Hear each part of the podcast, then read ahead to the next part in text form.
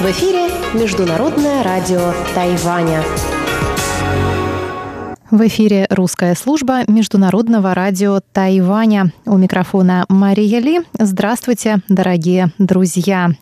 Мы начинаем нашу ежедневную программу передач из Китайской Республики. По субботам нашу получасовую программу открывает обзор новостей недели и завершает рубрика Владимира Вячеславовича Малявина «Всемирный Чайна-таун».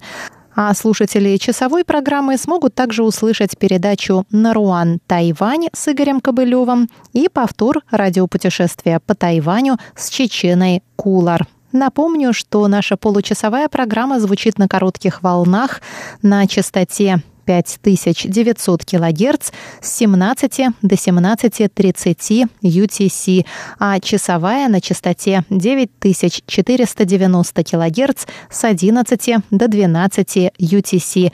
Мы также приглашаем всех на наш веб-сайт ru.rti.org. TW, на котором можно послушать все наши передачи по отдельности и часовую программу каждого дня целиком. Напомню также нашим слушателям, что работает мобильное приложение русской службы Международного радио Тайваня. На самом деле это приложение всего Международного радио Тайваня, и внутри него вы можете выбрать программы русской службы.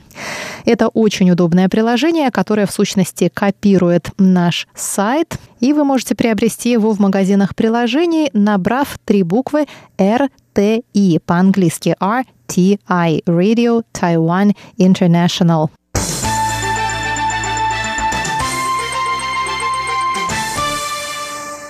А я приступаю к обзору новостей недели. Президент Китайской республики Тайвань Цай Янвэнь встретилась 12 октября с представителем Сомалиленда на Тайване Мохаммедом Амаром Хаги Махамудом. В ходе встречи Цай сказала, что обоюдное открытие представительств на Тайване и в Сомалиленде, а также участие Махамуда в празднованиях Национального дня в Тайбэе говорит о начале нового этапа в двусторонних отношениях. Президент Цай сказала, что в последнее время время средства массовой информации называют Сомалиленд новоприобретенным другом Тайваня. Многие тайваньцы хотели бы поближе познакомиться с этой страной. Поэтому Цай Янвэнь надеется на дальнейшее расширение сотрудничества между странами. Она также сравнила геополитическую значимость Сомалиленда в Африке с ролью Тайваня в Индо-Тихоокеанском регионе.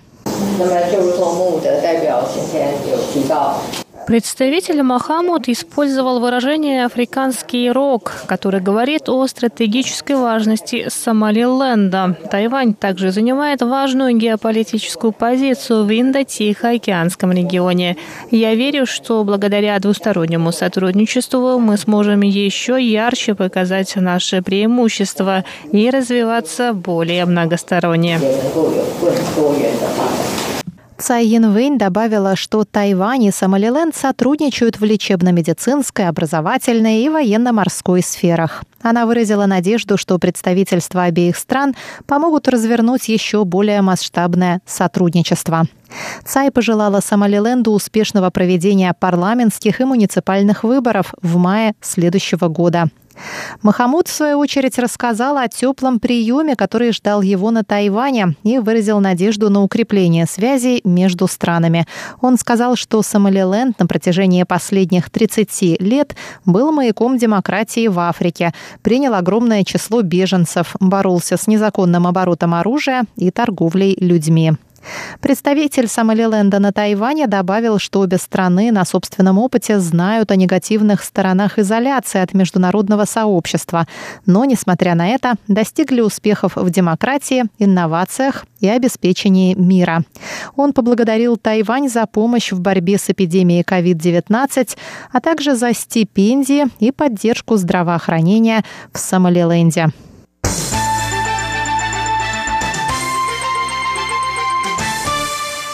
Тайвань призывает Китай прекратить политические манипуляции и не наносить еще большего вреда отношениям между сторонами Тайваньского пролива. В ответ на телевизионный репортаж центрального телеканала КНР CCTV, в котором очередной тайваньский шпион, профессор Джен Юйтин, покаялся в совершении преступлений против Китая, Совет по делам материкового Китая исполнительного юаня Тайваня выступил 12 октября с решительным протестом против использования Китаем незаконных методов для принуждения граждан Тайваня к признанию своей вины в шпионской деятельности. Как сообщалось ранее, 11 октября по центральному телевидению Китая показали программу о деле тайваньского шпиона. В программе гражданин Тайваня, предприниматель Ли Мандюй, сознается в совершенных преступлениях против государственной безопасности Китая. 12 октября CCTV выпустил очередной сюжет, в котором профессор и бывший помощник экс-председателя Демократической прогрессивной партии Джу Жунтая признают свою вину в шпионаже против Китая. Джен Юйтин был арестован в апреле 2019 года во время визита в Китай. Телеканал сообщил, что китайская разведка раскрыла сотни случаев утечки информации, арестовала множество тайваньских шпионов и разгромила шпионскую сеть, раскинутую тайваньскими агентами. Телеканал обвинил власти Тайваня в сотрудничестве с антикитайскими иностранными силами ради продвижения независимости Тайваня. Премьер Су Чан заявил во вторник, что аресты тайваньских граждан в Китае и беспочвенные обвинения недостойны мировой державы. Он сказал, что Тайвань не участвует в подрывной или инфильтрационной деятельности против Китая, в то время как Китай занимается этим в отношении других стран.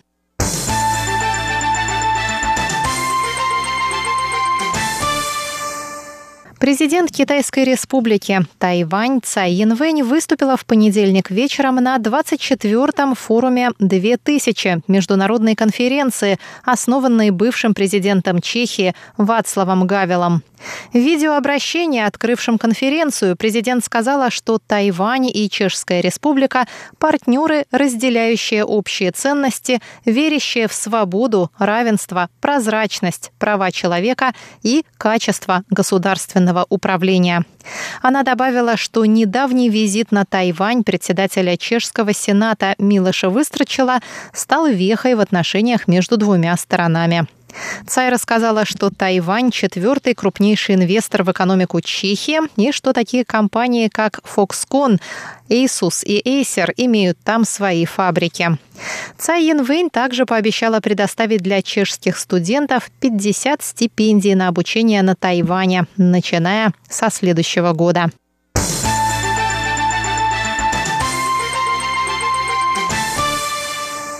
США готовы продать Тайваню три системы вооружений, сообщило в понедельник новостное агентство Reuters. Согласно источникам агентства, соответствующие запросы уже направлены в Конгресс США.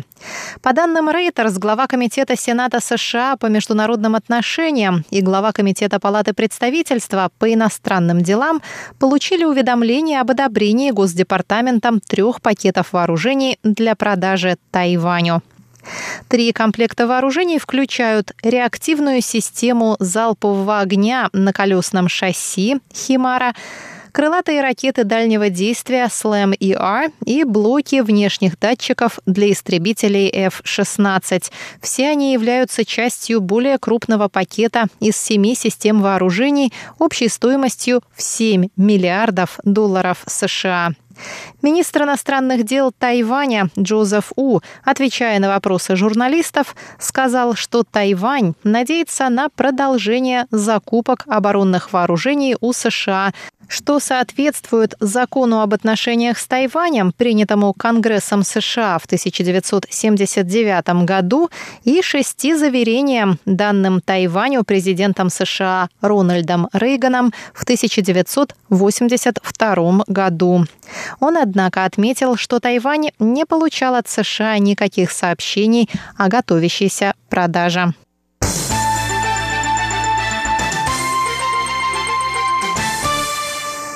Группа дружбы со странами Восточной Азии законодательного юаня Китайской республики Тайвань объявила во вторник о намерении пригласить на остров бывшего премьер-министра Японии Синзо Абе.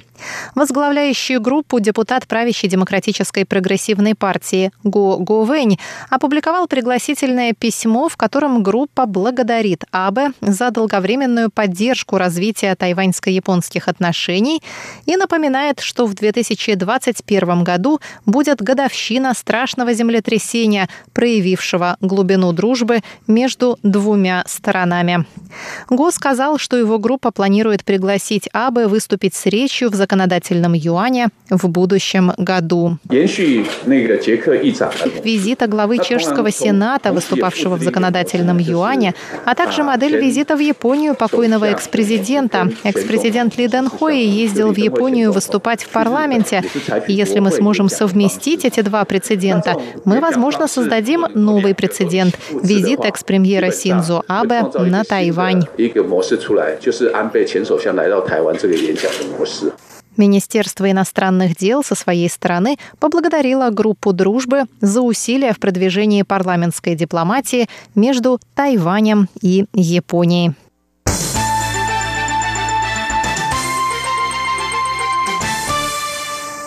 Министерство иностранных дел Тайваня раскритиковало избрание Китая в Совет по правам человека ООН. Пресс-секретарь Министерства иностранных дел Джоан Оу Оудян Ань заявила, что многократные нарушения Китаем прав человека должны были стать основанием для его дисквалификации.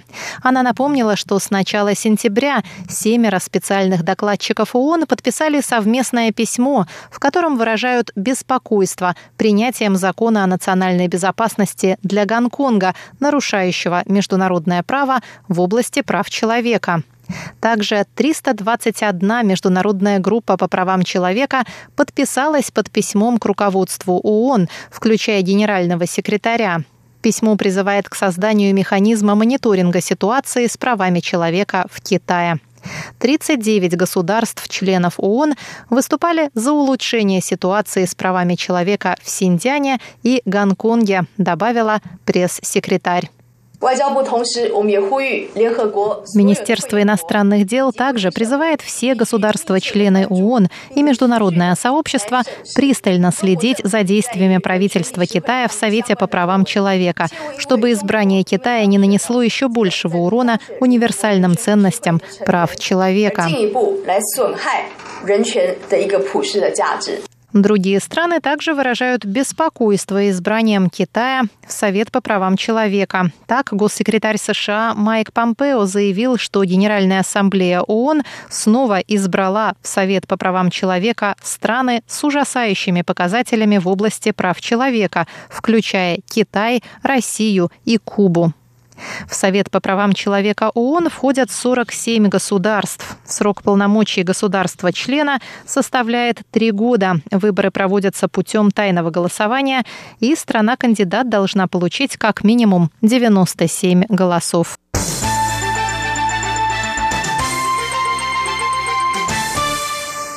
Тайваньский фонд демократии опубликовал результаты опроса о готовности жителей острова встать на защиту Тайваня в случае военного конфликта с Китаем. 71,5% опрошенных заявил, что готов на вооруженную борьбу с Китаем, если Тайвань объявит о своей независимости, и это приведет к войне. 19,8% не готовы защищать страну с оружием в руках. Об этом стало известно по результатам опроса, проведенного фондом в мае этого года. В прошлом году на защиту Тайваня были готовы встать 57,4% респондентов.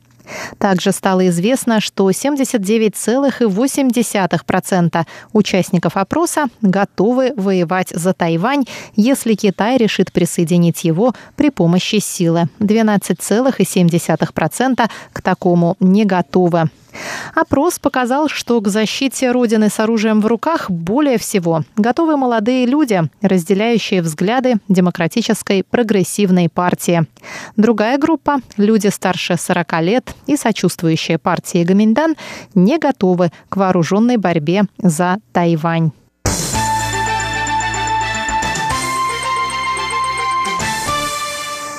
Это был обзор новостей недели, который для вас провела Мария Ли. Оставайтесь с русской службой МРТ.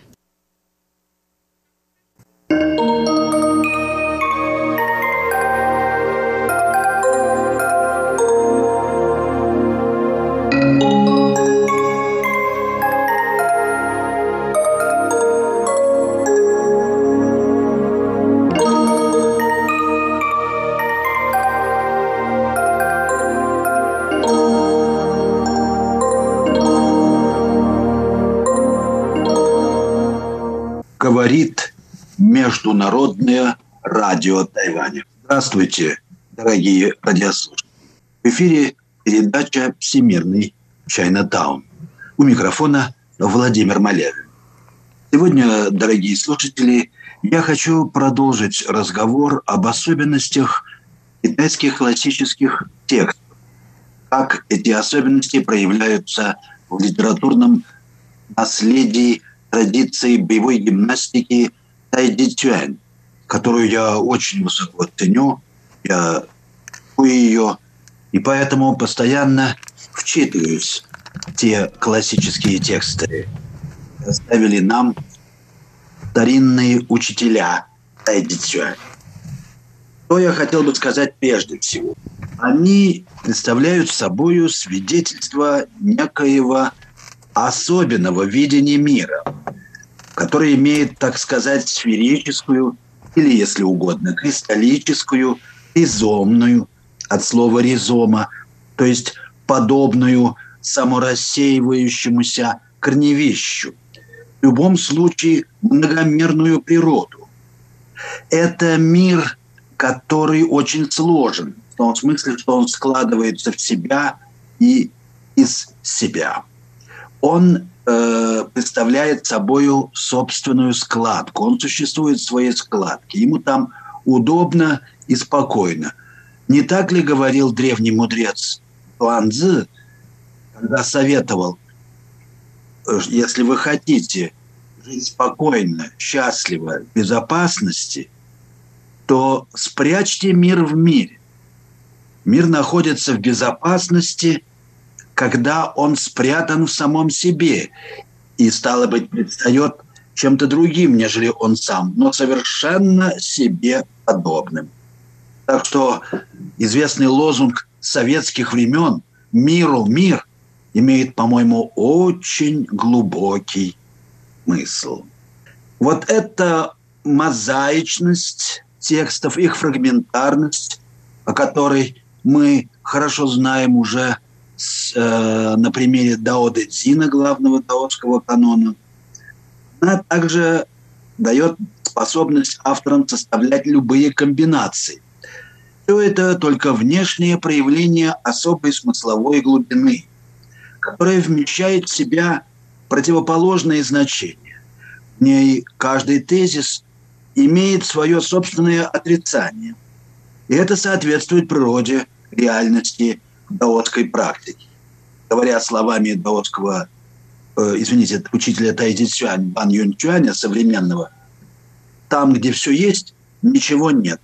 А там, где ничего нет, все есть. Вот такая логика, которая, кстати сказать, очень понятна моим тайваньским студентам. Никто никогда не возражает против такого парадоксального суждения. Можно также сказать, что эти тексты порождены опытом великого предела тайди. Вот это самое понятие входит в название гимнастики этой тайди. Так, великий предел бытия. Интуиция слоистой, вкладывающейся в себя реальности по образу двойной спирали или вложенных друг в друга полусфер. Это еще один важный символ китайской традиции – тыква-горлянка, которая является символом изобилия полноты жизни и, как вы, конечно, знаете, эмблемой китайской медицины. Задача чтения таких текстов состоит в постижении истока опыта, всех явлений и тем самым в преодолении зависимости от внешнего мира предмета. В семантическом плане – это значит, что язык традиции регулируется законом экономии символической форме, законом выражения. Чем меньше скажешь, тем больше выскажешь. Или, говоря известным английскими словами известного английской максимы, less is more. Меньше – это больше. Мы приходим к дилемме китайской традиционной словесности, на которую в свое время даже указал Вольтер. Восприемники Дао говорят ровно столько, чтобы ничего не сказать. Ну, Вольтер не так выразился. Он, конечно, выразился просто в стиле французского остроумия, сказав, из всех народов китайцы сказали больше всех, чтобы сказать меньше всех. Вольтер и не подозревал, как он был прав. В любом случае, канонические тексты в Китае указывают на истину самоотсутствия и не столько сообщают о чем-то, только приобщают к реальности. В таком случае кажется вполне естественным, что в разных списках произведений эти тексты могут иметь разную композицию или обрываться в самом неожиданном месте. Ведь правду жизни можно пережить в любой ее момент. И сама текучесть слов о пути жизни, как бы случайность их композиции, их порядка, и это, между прочим, важный момент восточной эстетики, по-своему точно передает его динамическую природу калейдоскопичность текстов Тайди Чуань – верный признак их внутренней осмысления. В них смысл таится в безмолвии, обступающем слова и связывающем их. Классические тексты Тайзи Чуань ничего не объясняют, тем более не определяют. Они вовлекают в осмысленно целостное – просветленные действия и сами начинены мощью динамизма жизни, силой ежемгновенных, неуследимых для рассудка жизненных превращений. Их язык всегда иносказательный и летучий, потому и обладает таким глубоким родством с текучей лавой устной речи, что относится, так сказать, к реальности микромира, самому истоку жизненного опыта, его первичным, несводимым к той или иной данности фантазмам, подобно неуследимому полету падающих звезд в ночном небе. И должен сказать, что учителя Пятичань очень любят говорить на предельно, так сказать, разговорном языке, хотя и вкладывают в общепринятые выражения особенный смысл. Например, мой учитель Линя Лун часто обращается именно к тайваньскому языку, к тайваньскому диалекту, так называемому тайю, и э, объясняет многие вещи, обращаясь к фольклорным высказываниям, к народным, простонародным высказываниям на вот этом диалекте. Интересная особенность. Почему? Здесь больше конкретности и больше необычности. Здесь, здесь мы ближе к реальному переживанию жизни, чем в классическом языке с его условностями изящной словесности. Это тоже часть традиции, и об этом не надо забывать. Ну а в конечном счете авторы классических текстов Эдди Чуэн, можно сказать, пожертвовали всяким знанием – ради знания единственно вечно сущего.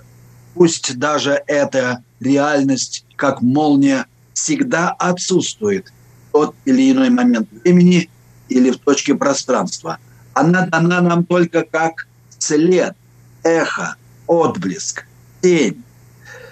Подобно автору главного даосского канона Дао Дэ Цин, они требуют от читателя разучиться всему, ради того, чтобы научиться просветленному неведению, то есть необыкновенной чуткости духа, которая позволяет предвосхищать явления и события. Эти тексты поистине невероятны и в этом смысле являют вызов нашему разуму. Они испытывают нашу веру и нашу преданность традиции. Ведь так соблазнительно не верить этим текстам, отвернуться, увидеть в них какие-то э, наивные фантазии, не более того, а то и просто мистификации. Есть и такие толкователи. Ну, поэтому же можно сказать, что чтение канонического текста сродни духовному подвижничеству. И вот здесь становится ясным смычка книжного знания и духовной практики, на которой, собственно, и зиждилась вся китайская традиция классическая вообще, ну а практика тайдичуань в частности и в особенности. Упомянутый мною квазипарадоксализм языка тайдичуань проявляется уже в отдельных образах и понятиях. Последние имеют откровенно иносказательно, иносказательную метафорическую природу, не позволяющую приписать им предметное значение. Ну, в самом деле, о каких вещах сообщают такие понятия, как, например, киноварное поле, жемчужина с девятью извилинами, разрыв в пояснице, уступание следования или даже пустотная одухотворенность. Что такое эта пустотная одухотворенность? Кто может ее увидеть, ощупать, определить, ну, на худой конец помыслить. Все это невозможно. И тем не менее, мы обязаны ее усвоить, ее пережить. В этих текстах говорится ровно столько, сколько сказано, и одновременно нечто совсем иное. Их чтение – это упражнение в смирении. Наш разум должен смириться с поверяемой этими странными выражениями истины. Каковая есть в сущности правда самой жизни в ее спонтанности и цельности.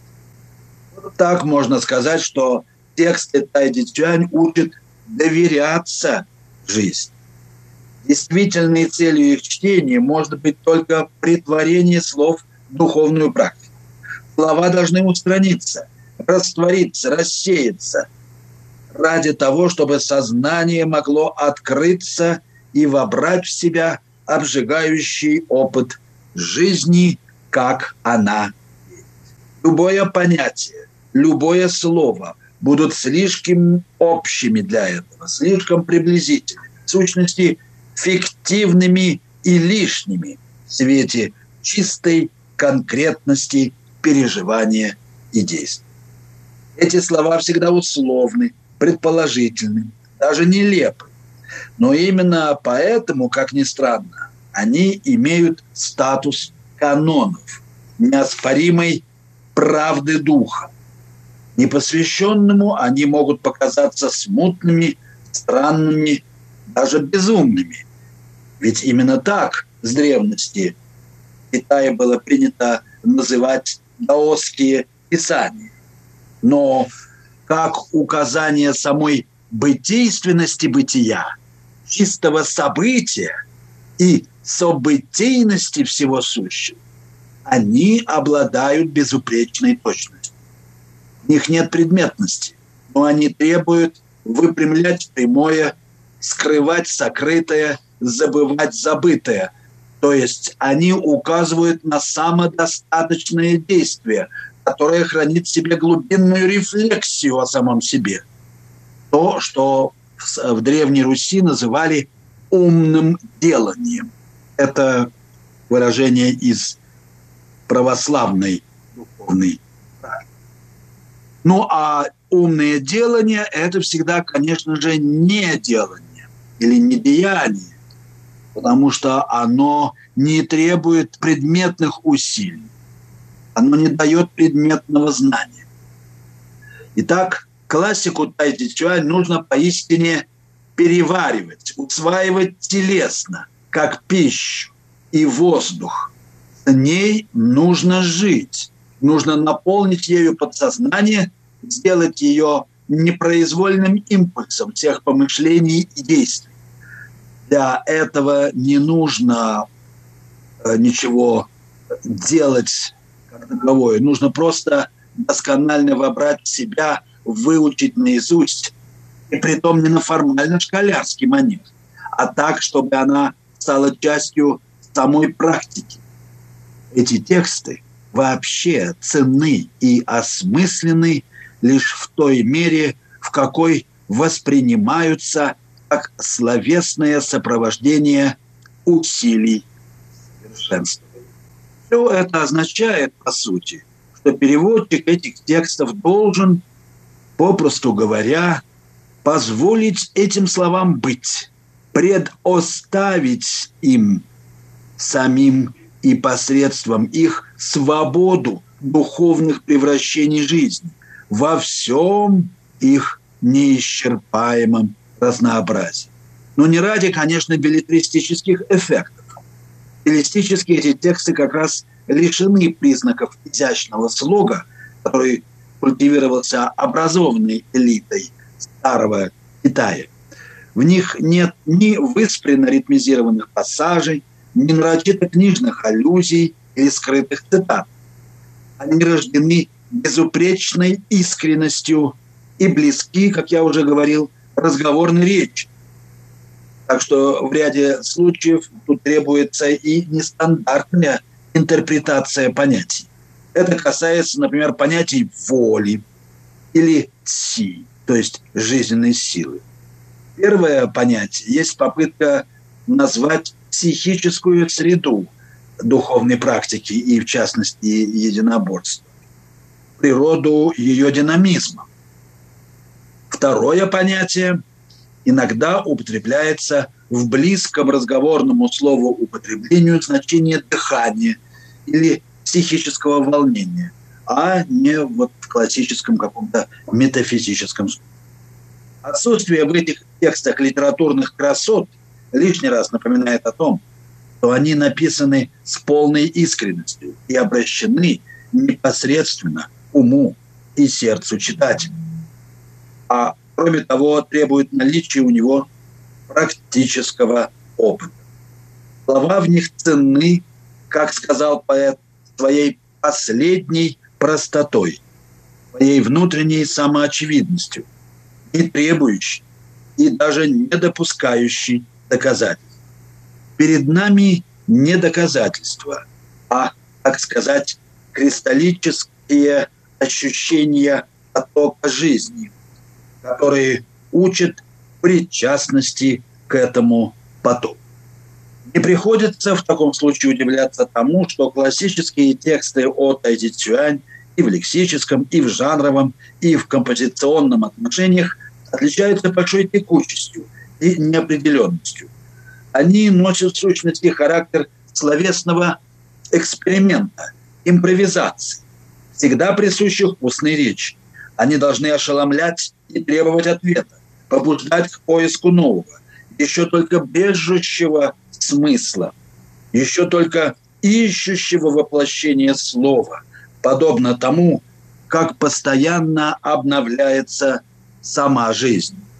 Эта лексика при всей ее близости к даосской литературе отличается, конечно, несомненной самобытностью. И мы не найдем в ней, например, характерных для текстов даосской медитации описаний циркуляции ци в организме и жизненных точек и тому подобное. Тут есть своя особенность. Но простота и искренность этого текста, безусловно, подкупают.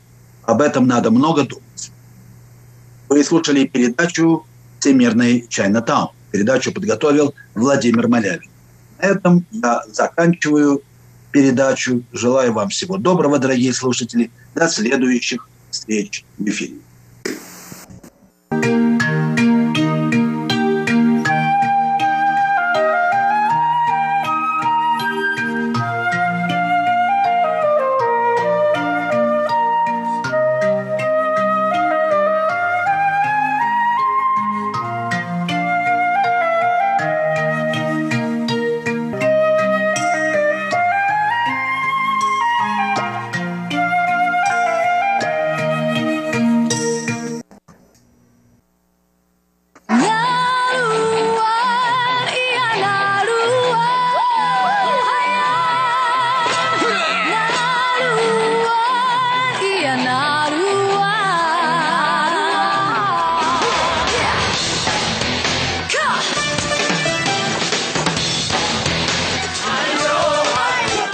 Добрый вечер, дорогие радиослушатели. В эфире передача «Нурань Тайвань» и с вами ее ведущий Игорь Кобылев. В сегодняшнем выпуске мы продолжаем знакомиться с ритуалом убиения хромой свиньи народа Сирая, проживающего в уезде Хуалянь. И для начала продолжение песни, прозвучавшей в прошлом выпуске, исполняемая по возвращении домой людей, собиравших до этого цветы.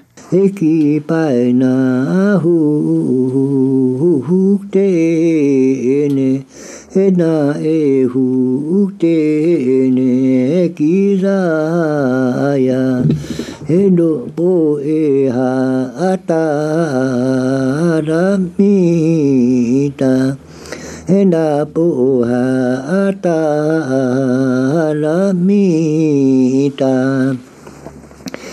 那基塔木伊哈恩。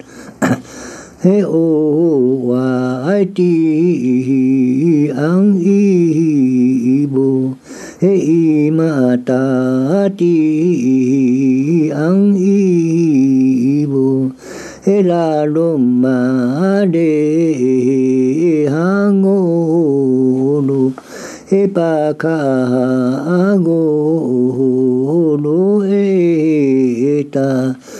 界な母からあれえあきえとずらみた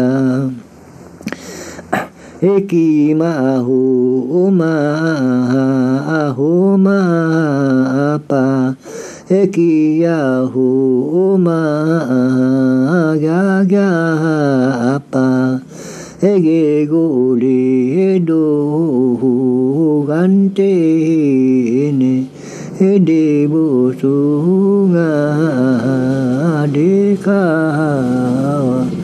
e ma bo su nga de ka wa e la lum ma de 巴卡古罗埃塔罗基塔蒙伊蒂恩奥瓦蒂昂伊布伊米塔蒂昂伊布拉鲁马德。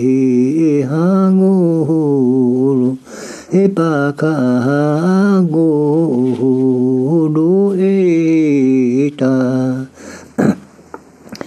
हेकाय नाहाकाराडे हे आकी तुजुला मीटा हे की माहू ओ मा हो मा पा Ekiyahu Mahayagapa Ege Goliro Antene Ege Gutara Ugantene Ede Bosunga Dekawa 那罗嘛啚哈吽，巴卡哈吽噜诶达，哆嘿达摩尼阿美，吽瓦提昂依布，伊玛达提。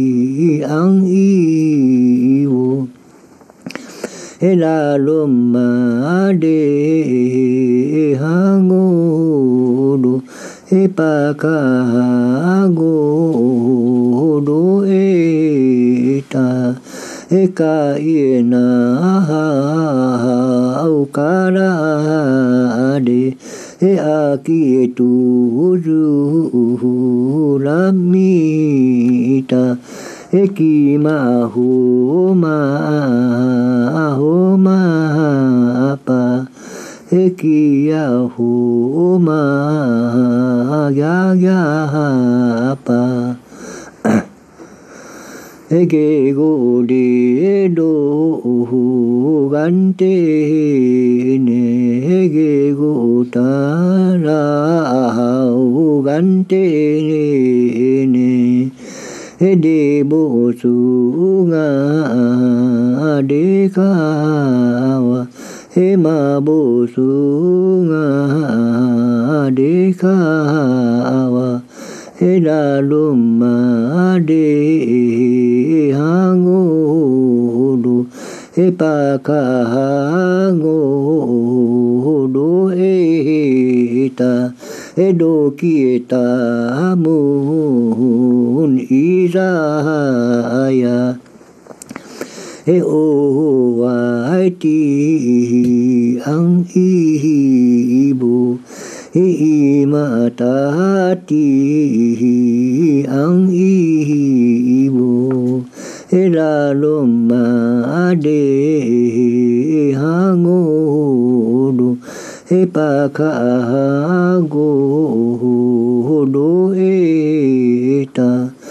界なはかなであきとずふらみたえきまほまほまぱえきやほまぎゃぎゃぱ 에게고리 도가간테네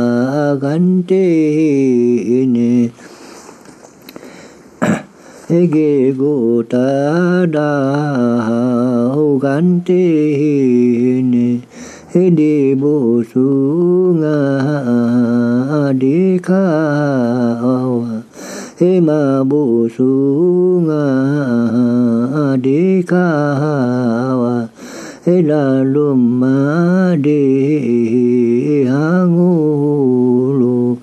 pa ka hangu do e ta После того, как вернувшиеся с цветами домой Сирая воспели эту песню, цветы полагается возжечь в качестве жертвоприношения богам. Во время этой церемонии исполняется следующая песня. Hei puta aku ka ahi itami Hei maka ka alamita Hei tamasi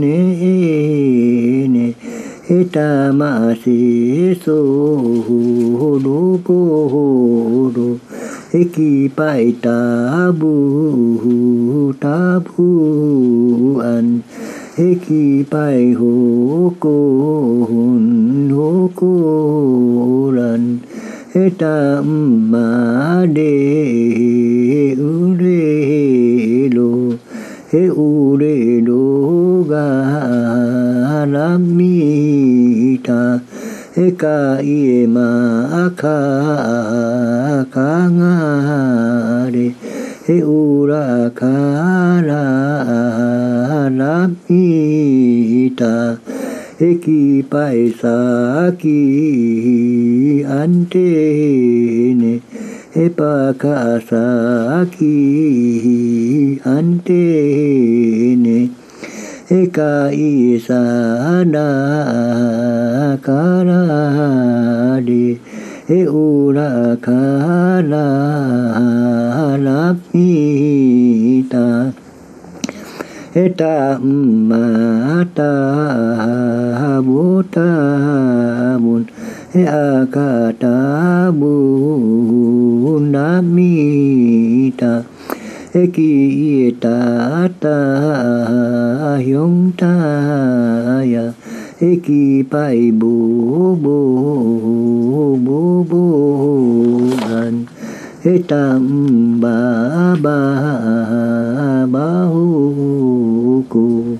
He ba hu ku ga la mi ta hikipai abi kiade hikipai apu pu ade hepu ki kin nga kin ki ta heto ne ayam pu ki kin ho o wa ti angibu em ta ti angibu đi cả ba na ang ibuhi matati ang ba di kabana ingkawa ibabana ingkawa ta e chi na bu na bu Ekinana bo anapa enama abo sonapa ekini maka bosan enana abo sonapa เหมาข้ามาันบูสาปาเฮโดโดกูดายปาเอเฮยาเฮโดโดหูดายปาเอเฮยาเฮตุปาปูเคกานาเร etona kate bukare heto vate te kanare heda kuka ade yao ade eti malaya ade 他是那布施乌啊，他是呀鲁哈鲁曼，他圭布巴巴哈鲁曼，他玛西托莫苏。eka eka adi bunga ade eka iena aka ilaya ade eta makida nga ade eka iena adunga ngiu a ngiu ade e ka e na du i a de e ka i na sa u sa a de e ka i a bua bua a de e ka i ma ka ka nga a de e na e nãy à nãy po kêu hu kêu a a đi cả cả y nãy cả y ta qua hàng quang a a đi ấy cả nãy cả y na qua hai quái a a đi ai e bằng su hui a đi e e e e e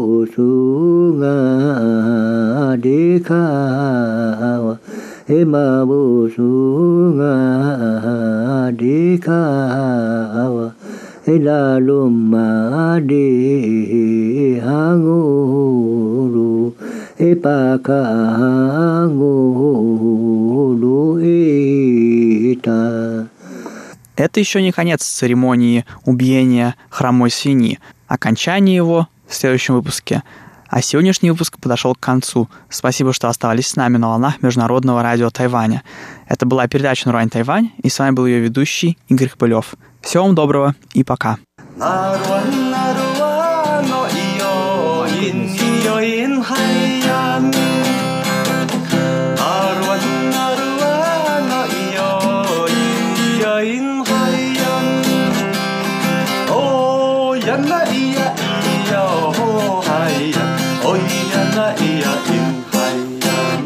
Здравствуйте, дорогие друзья! Вы слушаете еженедельную передачу «Радио путешествие по Тайваню» у микрофона Чечена Кулар. Я хочу вам представить моего сегодняшнего гостя. Это Елена Геслер.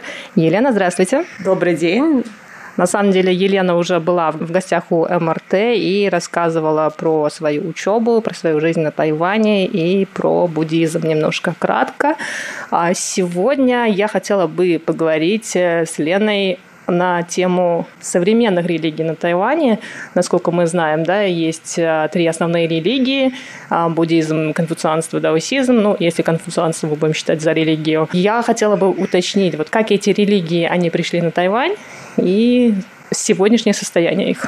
Но, естественно, религиозная жизнь на Тайване, она процветает. Я бы не внесла сюда конфуцианство, потому что его отдельно вот религиозное течение не выделяется на Тайване. В принципе, это такая, нельзя сказать, что это идеология, но это такая основа, канва китайской жизни, китайскости, в принципе. Если посмотреть по статистике на Тайване, сейчас на прошлый год статистика составлялась, к кому вы себя относите, к какой религиозной группе. На Тайване 33% считают, что они буддисты, 37% считают, что они даосы, чтобы они не вкладывали в это понятие. Вот. И небольшие проценты, 1,7% считают, что они игуаньдао, э, есть э, около 4% э, христиан разных видов и где-то 18-20% атеистов. Плюс некоторые отказываются себя относить именно к даосам или к буддистам, они выделяют свое религиозное направление, свою религиозную секту в отдельную религию. А отдельная религия это как? Как они называют эту религию? Разные есть направления. Есть тендэ-тяо, есть тенди-тяо, хуанди-тяо. Это, в общем-то, на мой взгляд, это все даоско-буддийская смесь с разными оттенками. То есть в зависимости от того, кому они поклоняются, какие принципы принимают, какие тексты читают. На самом деле, я бы все назвала бы это китайско-даоско-буддийскими практиками или народной религии, как его называют в антропологии на Западе. На самом деле очень мало строгих буддистов или строгих даосов. Практически все тайваньцы, они так или иначе участвуют минимум в двух религиях – даосизме и буддизме. Поэтому человек может себя ощущать как буддист, но при этом он э, почитает предков, то есть каждый день он два раза палочки зажигает предкам своим утром и вечером, да, и может участвовать в разных церемониях подношения богам, которые проходят уже, ну, минимум два раза в месяц. Тайваньцы, они очень суеверны и любят всячески накопить себе благость на будущую жизнь. Тогда давайте сразу про даосизм и э, про буддизм как основные э, религии на Тайване. Когда эти религии официально, если можно так сказать, пришли на Тайвань? Ну, они пришли, собственно говоря, с переселенцами из Фудяня. То есть это у нас, получается, 16-17 век. Активная волна переселения шла на Тайвань. В 17 веке, когда здесь были голландцы, они пытались запретить буддизм, потому что вообще христианская полемика была направлена в первую очередь против буддизма всегда, потому что буддизм, он все-таки институционная религия, у них есть хорошая организация, монастыри, они похожи по своей структуре чем-то на христианство, Поэтому, естественно, они становились как бы врагом христианских миссионеров. Поэтому на Тайване именно, вот если мы говорим про буддизм, он в 17 веке так немножко подвергался небольшим гонениям, но мы знаем, что голландцы здесь были недолго, и, в принципе, западные все вот эти миссионерские деятельность здесь не очень прижилась. Как только здесь появились первые китайцы, здесь появился даосизм и буддизм, я бы так сказала. Вот. А христианство, оно более позднее уже на Тайвань. То есть они пришли, естественно, с голландцами и с испанцами, которые здесь пытались основать свои миссии, свои торговые представительства. И христианство особенно сильно распространено среди аборигенов, потому что миссионерская деятельность здесь была активно велась среди именно аборигенов. Плюс здесь еще, естественно, присутствует немножко японского буддизма, потому что мы знаем, что Тайвань был под Японией. И в то время опять-таки, интересная ситуация, потому что японцы, они всячески пытались запретить китайские ветви буддизма и наслаждались свои ветви буддизма. Здесь же также было синта, но синта не прижилось, как только японцы отсюда были изгнаны, синта, синтоизм, он, собственно говоря, исчез. Поэтому на Тайване синтоистский храм вообще не остался, только руины. А буддизма именно японского толка тоже практически не осталось, но остались храмы, которые были переделаны опять назад в уже китайские школы буддизма. Ну, э, раз уж мы заговорили про японский буддизм и про синтоизм, В чем отличие основное? Ну, если вот просто в двух словах рассказать. Честно говоря, отличия особого нет. Вообще, если говорить про буддизм, то это очень сложное понятие, потому что буддизма, так такового единого буддизма не существует. Я могу рассказать про тайваньский буддизм современный, что его отличает от других видов буддизма. Все-таки э, японский буддизм, он более традиционный, на самом деле это тот же самый буддизм, который был и в Китае до Синхайской революции. Да, это важнейшие школы, которые пришли в Японию из Китая. В Японии еще очень много влияния ваджраяновского буддизма, то есть это буддизм тибетского направления. В Японии сохранились какие-то школы, которые в Китае исчезли, потому что вообще японский буддизм, он как бы на сто лет остается. То есть миссионерство шло Естественно, это протяженный процесс из Китая в Японию. Я занимаюсь э, эпохой Мин, изучая буддизм эпохи Мин. Мы должны как бы учитывать еще буддизм через сто лет эпохи Эдо в Японии, потому что как раз вот к этому времени китайский минский буддизм дошел до Японии. Поэтому Япония, в принципе, современной Японии я не скажу, потому что я не специалист в этом вопросе. Просто буддизм, он концентрируется вокруг школы, а школа концентрируется вокруг монастырей. Есть главный монастырь и ответвления от него монастырские. Поэтому, естественно, каждая школа, она принимает для себя корпус текстов, корпус практик, вот, какую-то общую направленность, которая должна привести монаха к просветлению, то есть к нирване. Они, собственно, базируются на каких-то текстах. Современный китайский буддизм выглядит немножко по-другому. Современный именно тайваньский буддизм. Мы можем об этом поговорить. Да, давайте про это поговорим. Чем же тогда отличается современный тайваньский буддизм? Но перед этим э, я просто хотела бы сделать небольшую ремарку. Мне казалось, что а, христиан на Тайване больше, чем 4%, потому что у меня очень много знакомых тайваньцев, которые вот э, каждое воскресенье ходят в церковь. Ну, это статистика. Я за что купил, зато продал. это статистические данные. Процент все время меняется. Может быть, тайные христиане, которые об этом не заявляют открыто. Я, например, всегда считал, что игуандаовцев больше, те, кто следует э, воззрениям игуандао. Но вот в этой статистической выборке было, значит, 1,8%. Хотя я знаю, что несколько лет назад было там 4%. То есть это опять-таки все варьируется. Христианство сейчас действительно очень сильно привлекает тайваньцев, потому что, во-первых, христианство оно здесь немножко в упрощенной форме проповедуется. Это такой западный простой путь к вечному, так скажем. Очень многих моих лично знакомых привлекает христианство тем, что оно предлагает путь э, человеколюбия, любви к ближнему, без всякой вот этой вот э, китайской мистики, без каких-то именно, собственно, китайских концепций, которые, может быть, современному человеку на Тайване кажутся устарелыми, или же они имеют такие коннотации, которые они хотели бы избежать, культурные коннотации. Местные религии, они обросли большим количеством скандалов, большим количеством неприятных культурных, так скажем, отсылок. И это, кстати, буддизма и даосизма. Что под скандалами имеется в виду? Во-первых, буддизм изначально в Китае, это же пришлая религия, она пришла из Индии. Вот, и он всегда критиковался с точки зрения общества. Да? Он считался аморальным, потому что он забирал сыновей из семьи. Потом тело, оно принадлежит родителям по конфуцианству, правильно? С телом ничего делать нельзя, его нельзя портить. Да, а буддисты, у них совершенно другие практики. Во-первых, тело уже не принадлежало родителям, да, оно уже принадлежало общине буддийской. Даже оно могло забрать сыновей, даже были указы императорские, чтобы нельзя было отдавать всех сыновей в буддизм чтобы у тебя обязательно оставался наследник, который мог бы перенять семейное дело и продолжить твой род, собственно говоря, кормить предков. Но, опять-таки, естественно, буддизм он предлагает немножко другой взгляд на мир, чем тоже даосизм, чем тоже конфуцианство. Поэтому часто буддизм подвергался гонениям в зависимости, собственно говоря, от того, во что верил император. Это очень важно. Например, в сунскую эпоху да, императоры они поддерживали буддизм. Были эпохи, когда они не поддерживали буддизм. Был император, который поддерживал, а следующий император, наоборот, занимался гонениями до буддизма и так далее. Ну, естественно, если мы с экономической точки зрения посмотрим, то буддийские монастыри консолидировали земли, богатство. Даосские монастыри, они были вынуждены следовать буддийской модели. И, собственно говоря, вот даосский канон, да, он сложился, ну, он более ранний, именно на китайской земле. Понятное дело, что буддизм тоже очень ранний. Да? То есть 6 века до нашей эры возникает такое учение. Даосский канон, он все время находился в противодействии конфуцианству и формировался в таком диалоге с конфуцианством. А потом еще даосский канон, так как буддизм был очень привлекателен в свое время, когда он только попал на китайскую почву, э, он еще очень много заимствовал из буддизма самого. Поэтому и сформировалось такое понятие, как даоско-буддийская религия. Дорогие друзья, на этом выпуск передачи «Радио путешествие по Тайваню» подходит к концу. А продолжение беседы с Еленой Геслер о религиозных течениях на Тайване вы